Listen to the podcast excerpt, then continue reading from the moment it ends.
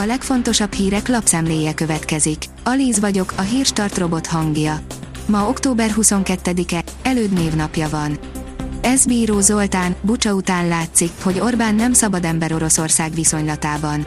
A történész szerint a kormányfő elvesztette alanyiságát, szubjektivitását az orosz viszonylatban, valamiért nem tud úgy viselkedni, ahogy szerinte a magyar közérdek megkövetelné, áll a 444.hu cikkében. A 24.hu szerint vagyonnyilatkozatot kérnek egy budai bölcsödében az oda jelentkező családoktól. Az önkormányzat szerint azért van szükség a nagyon részletes adatszolgáltatásra, mert túljelentkezés esetén a szülők vagyoni helyzete döntő lehet. 5 milliárd forinttal nőtt a rezsiemelés miatt a magyarok villanyszámlája az első hónapban. Magáért az áramért kétszer annyit fizetett a lakosság augusztusban, mint egy hónappal korábban. A fogyasztás csökkenése egyelőre nem szembetűnő, írja a G7. Óriási védvonalat építenek az oroszok, írja az Infostart. Az elfoglalt ukrajnai Donbassban a Wagner csoport zsoldosai és helyi milíciák tagjai építik a védműveket. A pénzcentrum szerint leállás jön a Magyar Banknál, holnap délutánig nem lehet utalni, nem lesz netbank, mobilbank. Október 22-én 20 órától október 23-án 13 óráig tervezett rendszerfejlesztés lesz a KNH-nál. A pénzintézet eredetileg vasárnap reggel 8-ig tervezte rendszerei felfüggesztését, azonban utóbb közölték, hogy a művelet csak délután fog véget érni. A felrobbantott krími híd állapotát a Csernobil sorozat szállóigéje írja le a legjobban, írja az rtl.hu. Ha az ezer fokra hevült acélt hirtelen lehűtik, az nem tesz jót a híd szerkezet szívóságának. Az oroszok épp ezt csinálták, tengervízzel oltották a hídon tomboló tüzet.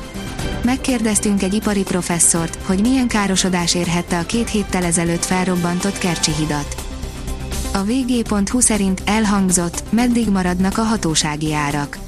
Nagy Márton a kormányinfon megismételte, alapvetően nem támogatja a hatósági árszabályozást, ám rendkívüli időszakban rendkívüli döntésekre van szükség.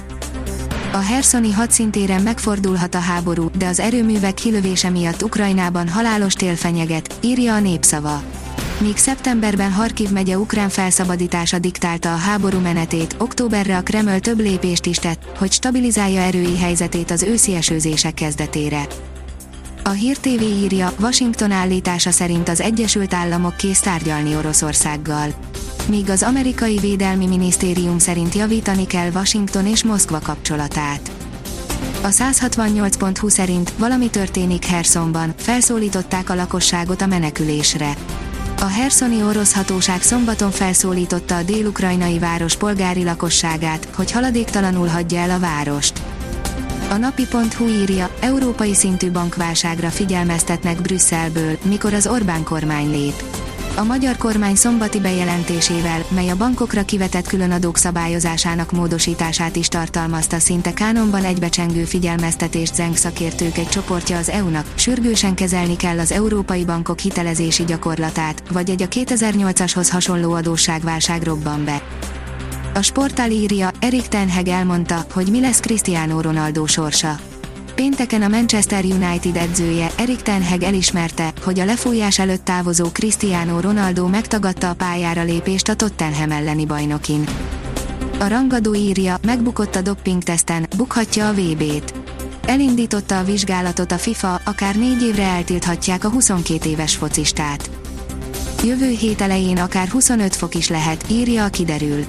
Az átvonuló hidegfront után gyors melegedésre számíthatunk, hétfőn a déli megyékben helyenként a 25 fokot is elérheti a hőmérséklet. A Hírstart friss lapszemléjét hallotta. Ha még több hírt szeretne hallani, kérjük, látogassa meg a podcast.hírstart.hu oldalunkat, vagy keressen minket a Spotify csatornánkon, ahol kérjük, értékelje csatornánkat 5 csillagra. Az elhangzott hírek teljes terjedelemben elérhetőek weboldalunkon is. Köszönjük, hogy minket hallgatott!